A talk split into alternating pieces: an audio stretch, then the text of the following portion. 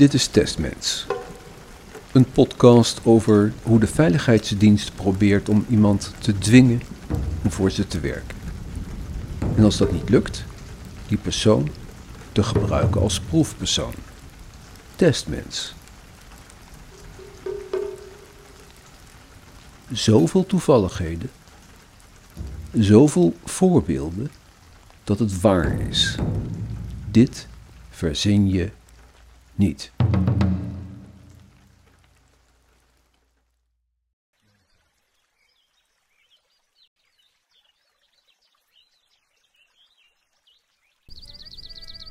In 2011 heb ik een oud huis gekocht in Frankrijk. Een heel klein dorpje met een handvol bewoners in een berggebied. Prachtige omgeving met beukenbossen, bergtoppen, woeste rivieren. Mijn uitzicht was formidabel. Ik ben daar enkele jaren later naartoe geëmigreerd en probeerde me in te passen in de lokale Franse omgeving. De bergen kende ik al. Als alpinist heb ik in heel Europa geklommen. En mijn huis gaf me mogelijkheden. Met een installatie aan de muur had ik een internetverbinding en ik schreef op een Nederlands forum leesbare en vaak accurate stukken over de EU en de perikelen rond de Brexit. Soms schreef ik zelfs vooruitziend.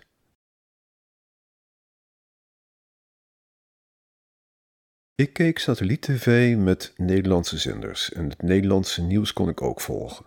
En ook Franse zenders. deviens un irresponsable. Un irresponsable n'est plus un citoyen.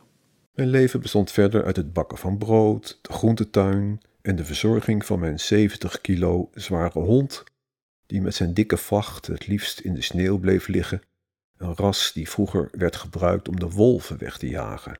Ik had het prima naar mijn zin.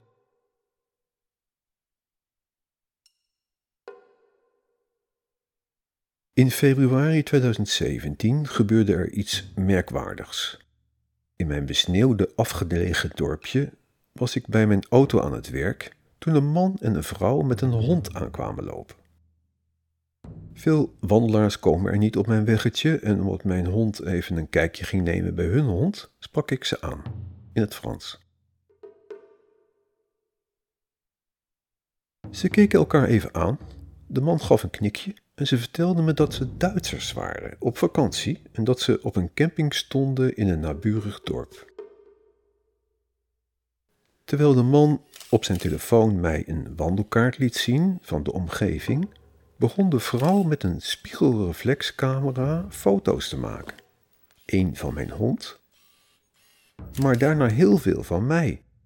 Niet één, maar wel tien, gericht op mijn gezicht en ze draaiden om mij heen. Van alle kanten. Ik vond het raar, maar ik zag geen verband.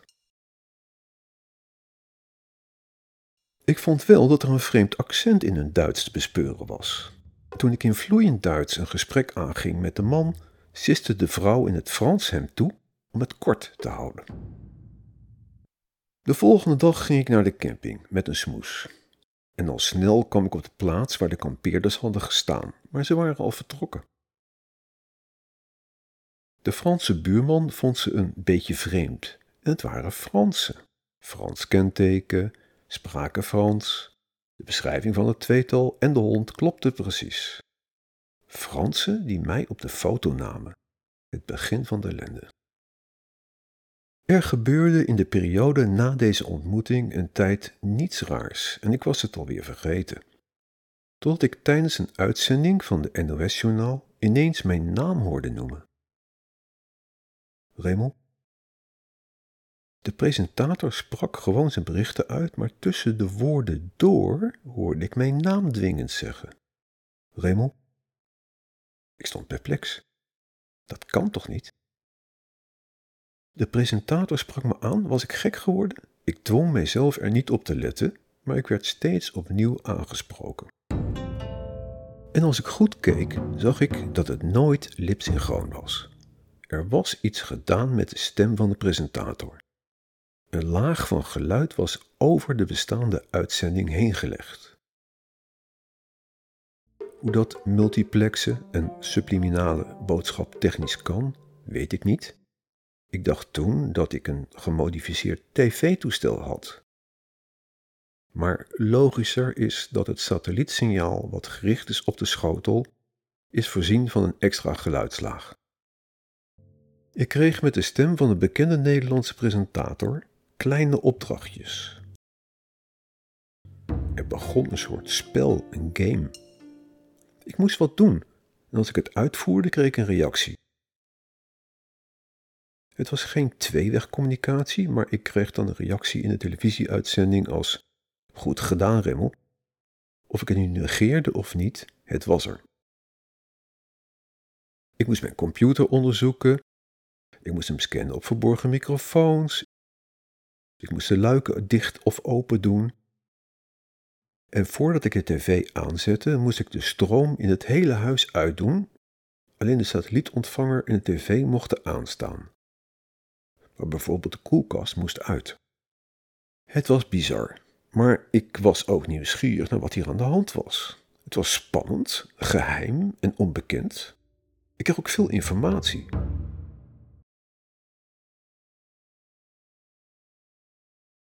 Ik ben absoluut geen volger van complottheorieën.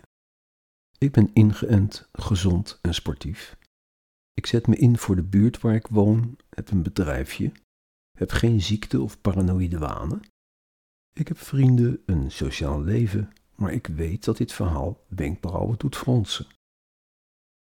Ik ben klassiek documentairemaker en gebruik journalistieke uitgangspunten en daarom heb ik dit verhaal goed onderzocht. Ik heb er een boek over geschreven wat binnenkort uitkomt. En wat ik meld is controleerbaar en het dossier staat op mijn website. Website mindyou.eu met een streepje tussen de woorden. Mijn bronnen zijn universiteiten, reguliere media en de voorlichting van bijvoorbeeld het leger zelf en mijn eigen ervaring. Het leek me een sociaal spel, een game in die tijd.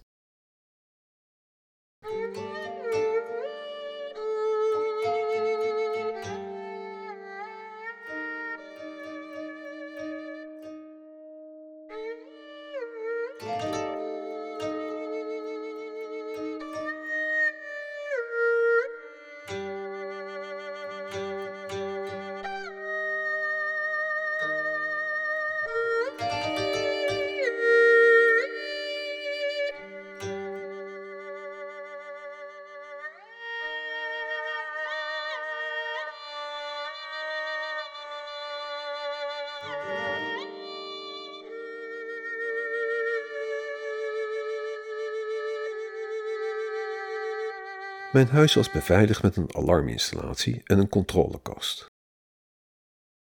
Ik kreeg op een dag de opdracht om die te onderzoeken. En ik was stom verbaasd, want de interne accu was losgemaakt en die connectoren zijn heel stevig en het geheugen was gewist. Iemand was tijdens mijn afwezigheid binnen geweest, had mijn alarm onklaargemaakt en de sporen gewist. Ik sprak er met niemand over maar ik was overtuigd dat ik niet plotseling gek was geworden, dat ik te maken had met een partij die in staat was dit soort dingen te doen. Maar waarom lieten ze me dit weten?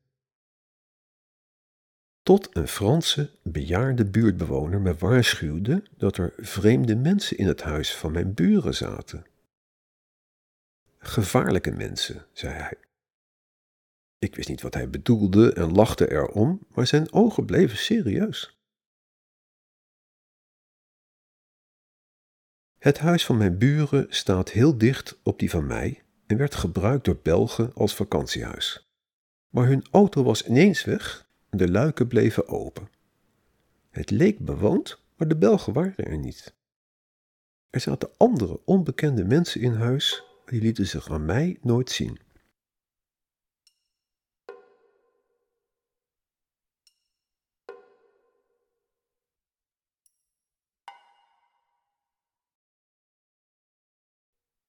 Ik reed met mijn auto naar de supermarkt en plotseling ging het in de auto enorm stinken.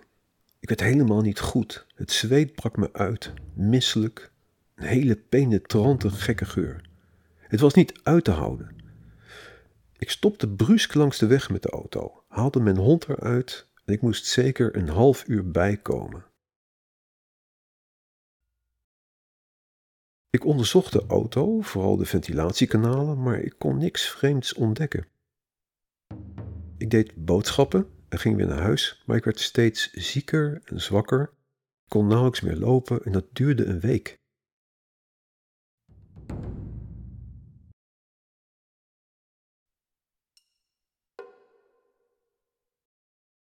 Maart 2017. Ik ga naar de dierenarts met mijn hond. De rit gaat over een kronkelige bergweg. Het is zonnig, lekker weer. Ik heb via de presentatorstem de opdracht gekregen om te rijden met mijn raam van de auto open. Omdat ik bang ben voor een gasaanval, doe ik dat ook. Op de rustige bergweg voor een bocht zijn werkzaamheden. Er lopen mannen rond in oranje pakken die wat vaags doen met takken. Ze staan aan twee kanten van de weg. Op het moment dat ik heel langzaam een wegwerker passeer, krijg ik door het open raam een narcosemiddel in de auto gespoten. Ik ben even helemaal weg. Twee seconden, drie seconden of langer. Het is heerlijk. Vlak voor de komende bocht ben ik weer bij. Door deze gebeurtenis besluit ik dat ik in actie moet komen. Want ik ben en voel me verantwoordelijk voor mijn hond. Als ik niet op tijd wakker was geworden, lag ik nu met auto en hond in het ravijn. Ik beschouwde het als een aanslag. Als ik later weer in mijn dorp ben, zie ik buurtmensen verbaasd kijken en praten over het accident dat niet heeft plaatsgevonden. Woorden die ze een jaar later nog eens zouden gebruiken.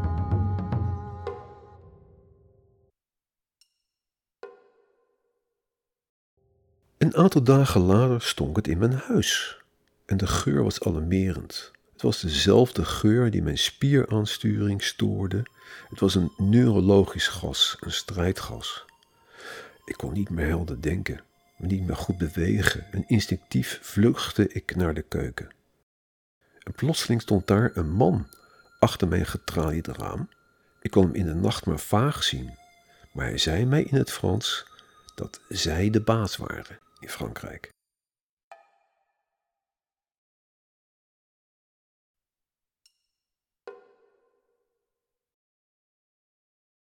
Fragment dagboek. 22 april 2017, Frankrijk, Lidl. Ik reed met mijn auto naar de supermarkt. Ik wilde een simkaart kopen en een telefoon. Tijdens de rit van ongeveer 45 minuten werd ik continu door een aantal auto's achtervolgd over de bergweg. Ik probeerde verschillende supermarkten en de auto stopte en vertrokken weer als ik wegreed. Ik reed daarna naar de Lidl. Daar deed ik ook boodschappen en ik stond met mijn wagentje bij de kassa te wachten. Achter mij in de rij stond een kleine, kale man. En ineens werd ik helemaal ziek. Zweet brak me uit en ik kreeg hele sterke vluchtreactie. Ik keek om en zag nog net dat de man met een zwart geknikt rietje en een slangetje een gas in de richting van mijn gezicht blies. Hij deed het snel weg in een zwart schoudertasje. Omdat ik het zag, liet een tweede agent, een lange man die bij een andere kassa stond, rechts van mij, zien dat hij bewapend was. Hij had een pistool in zijn okselhouder. De man achter mij zei in het Frans: Waarom ga jij naar zoveel supermarkten? Ik vluchtte de winkel uit en liet alle boodschappen op de band in de kar achter. Terug naar mijn berghuis, zonder telefoon en zonder eten. De Fransen begonnen ook met mij te communiceren. C'est nous, zeiden ze als ik ze tegenkwam. Ze reden langzaam langs met de auto, raampje naar beneden zelfs regelmatig dezelfde personen in dezelfde outfit, bijvoorbeeld met een broek vol verfspatten als schilder. Senou werd een lijfspreuk. Ik wilde naar Nederland vluchten. Mijn bestaan in Frankrijk was onmogelijk geworden en ik kon mijn auto niet vertrouwen, dus probeerde ik een auto te huren. Maar bij elk autobedrijf stapte de Franse geheime dienst naar binnen en verbood om aan mij een auto te verhuren. Heel openlijk. Uiteindelijk had ik beet. Ik zou voor een maand een Renault Clio huren en we waren het eens over de prijs. Terwijl we nog stonden te praten, kwam een persoon van de geheime dienst binnen, liet een pasje zien en verbood de verhuurder om aan mij een auto te verhuren. De verhuurder was verbaasd, maar ook boos. Klootzakken zijn het, zei hij. Ik heb het al zo moeilijk, maar ik kreeg de auto niet meer mee. In de winkel waar ik altijd kwam, kreeg ik geen bouwmaterialen meer. Ze mochten me geen service meer verlenen. Geen dienst verlenen, zeiden ze. Er volgde nog een gasaanval in mijn huis, die zo heftig was dat ik blij ben het te hebben overleefd, maar waarbij ik zoveel neurologische problemen kreeg dat ik alleen nog maar rondjes kon draaien. Dit was zo vreselijk dat ik er ook nu nog niet over kan praten. In mijn boek beschrijf ik wel de gebeurtenis. De bron van dit strijdgas heb ik niet kunnen vinden. Wel heb ik een sample meegenomen later die ik heb laten ruiken aan een kennis. Maar veel wezenlijker was dat er door de geheime dienst een vernuftig spel werd gespeeld, waarbij ik uiteindelijk de schuldige zou zijn. En ik trapte er met open ogen in. En dat ging zo. Er werd mij gezegd dat de Fransen lucht hadden gekregen van de vorm van communicatie die gebruikt werd. Ik mocht op een gegeven moment niet meer met de tv op een bepaald zender afstemmen. Niet meer op kanaal 1. Ik keek op alle kanalen behalve op kanaal 1. Maar plotsklaps kreeg ik de opdracht om dat wel te doen. Zet hem op 1 was de opdracht. En ik voerde dat uit. Ik vond het vreemd, maar ik dacht dat zij waarschijnlijk wel wisten waarom dit was gewijzigd. En toen ging het mis. Ik zag op mijn tv een controlekamer met allemaal monitoren en een man, en de man keek vreemd op.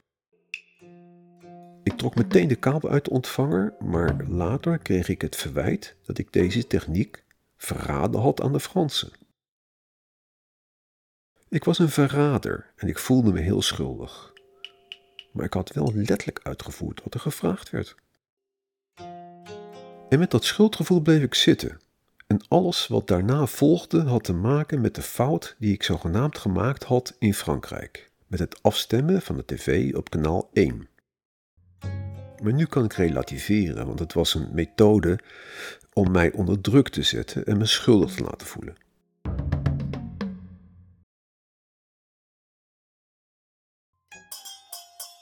Ik werd gedwongen om iets te ondernemen. Ik werd Frankrijk uitgejaagd. Winkels wilden me niet helpen. Ik kon geen auto huren. Door de gasaanvallen kon ik niet in mijn huis blijven en mijn auto was onklaargemaakt. Via de tv werd mij verteld dat het de bedoeling was dat ik naar Nederland moest zien te komen. Alles was geoorloofd. Er werd wel gezegd dat je niks illegaals mocht doen, maar in Nederland aankomen was duidelijk belangrijker dan hoe je het dan aanpakte. Ik was ook niet de enige die teruggeroepen werd. Ze deden net alsof ik onderdeel uitmaakte van een groep. Er waren erbij die een auto stalen en terugreden naar Nederland of iemand dwongen om te rijden. Het was bijna een wedstrijd. Je kreeg ook punten. Het leek een bizarre manier van recrutering, waarbij alles op afstand en virtueel bleef. En op angst gebaseerd. Zekerheid had je niet.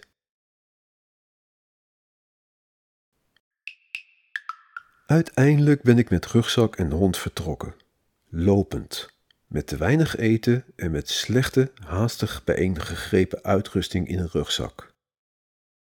Toen ik vertrok, wandelden twee buurtbewoners langs en zeiden me dat ik de hond kon achterlaten. Daar zouden zij wel voor zorgen, dan had ik nog een kans. Huh?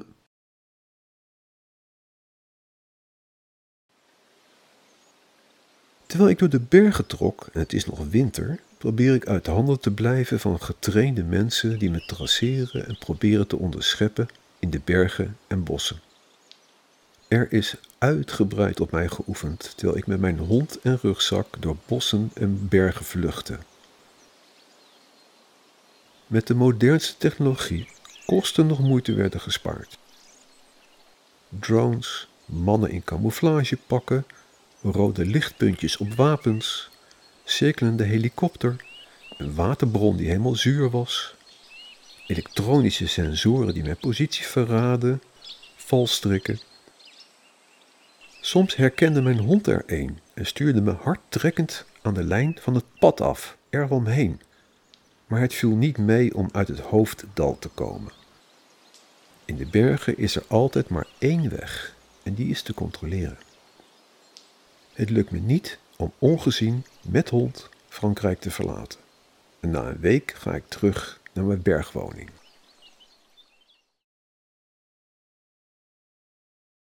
Dit was 2017.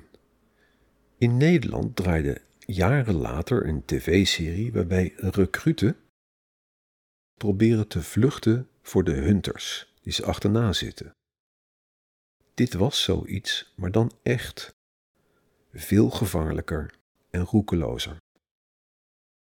Ik was zonder het te willen en zonder ooit iets te tekenen of akkoord te gaan in een gedwongen recrutering terechtgekomen. Uiteindelijk ga ik liften naar de stad, terwijl ik wist dat wat ik zou gaan doen niet de bedoeling was. Maar met een enorme hond van 70 kilo ongezien wegkomen in de winter, dat zat er niet in. En criminele dingen doen, dat was ik niet van plan.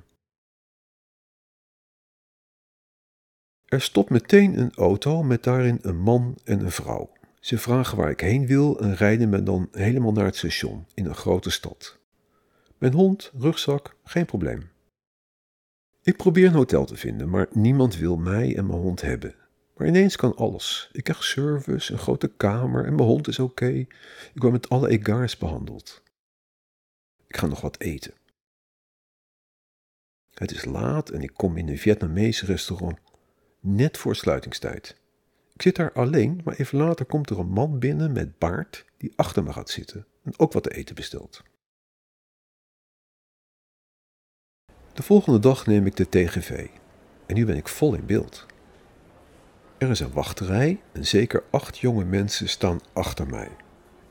Maar het volgende moment dat ik omkijk, staat er plotseling een vrouw achter me met gitzwart haar, leeftijd in de veertig. En deze vrouw heb ik eerder gezien en vertrouwde ik toen al niet. In een stad 130 kilometer verder. Nu staat ze ineens samen met een andere vrouw achter mij. Iedereen heeft haar voorgelaten. Het lijkt wel of ze elkaar allemaal kennen. Ik zie dat ze een vrij forse speld uit haar das trekt en probeert mij daarmee te prikken. Ik moet echt bukken. Ik draai mijn forse rugzak naar haar toe en stap met de aangelijnde hond over het koord uit de rij.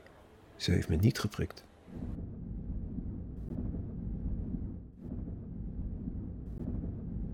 In de trein naar Nederland kom ik de Fransman tegen uit het restaurant.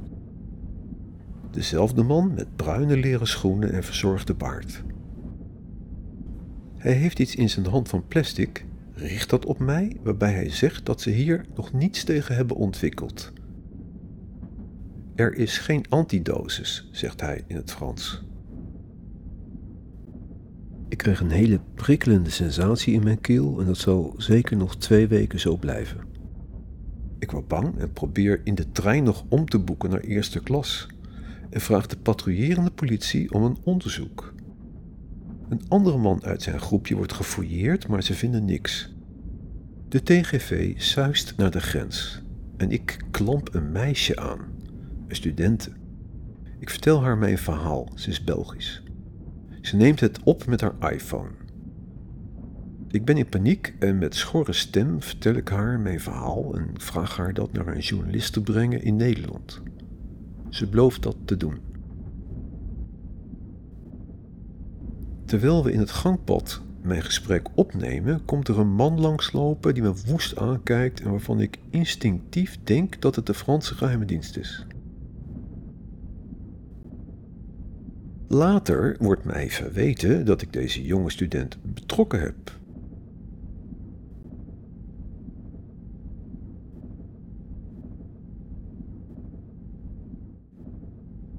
Nu zou ik een journalist willen uitdagen om dit te gaan onderzoeken.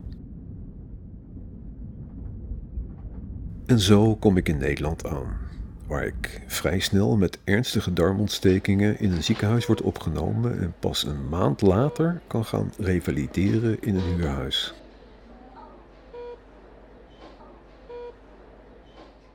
In datzelfde huurhuis stond ook een tv. Die aanstond terwijl ik iets aan het doen was op mijn iPhone. Plots hoorde ik de stem van een bekende presentatrice zeggen dat mijn telefoon niet uitstond. Ik schrok me dood. Ik had niet verwacht dat ik ook in Nederland met deze techniek zou worden geconfronteerd. Ik moest het schuifje op het scherm dicht doen. Ik wist eerlijk gezegd niet hoe het werkte. Dit was mijn eerste iPhone. Ze herhaalde nog eens vriendelijk hoe ik dat moest uitvoeren.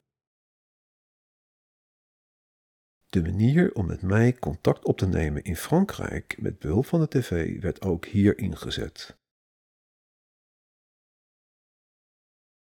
In dat Nederlandse dorpje heb ik de eerste ontmoeting met een man die zich voortdurend in mijn omgeving ophoudt, maar niets verklaart. Het is waarschijnlijk mijn contact. In het ziekenhuis staat hij ineens voor me met een grote tas aan zijn schouder waarmee hij mijn net gekochte iPhone mee had uitgepeld. En hij zei: Zie je, overal kunnen we je terugvinden, tot op 4 meter.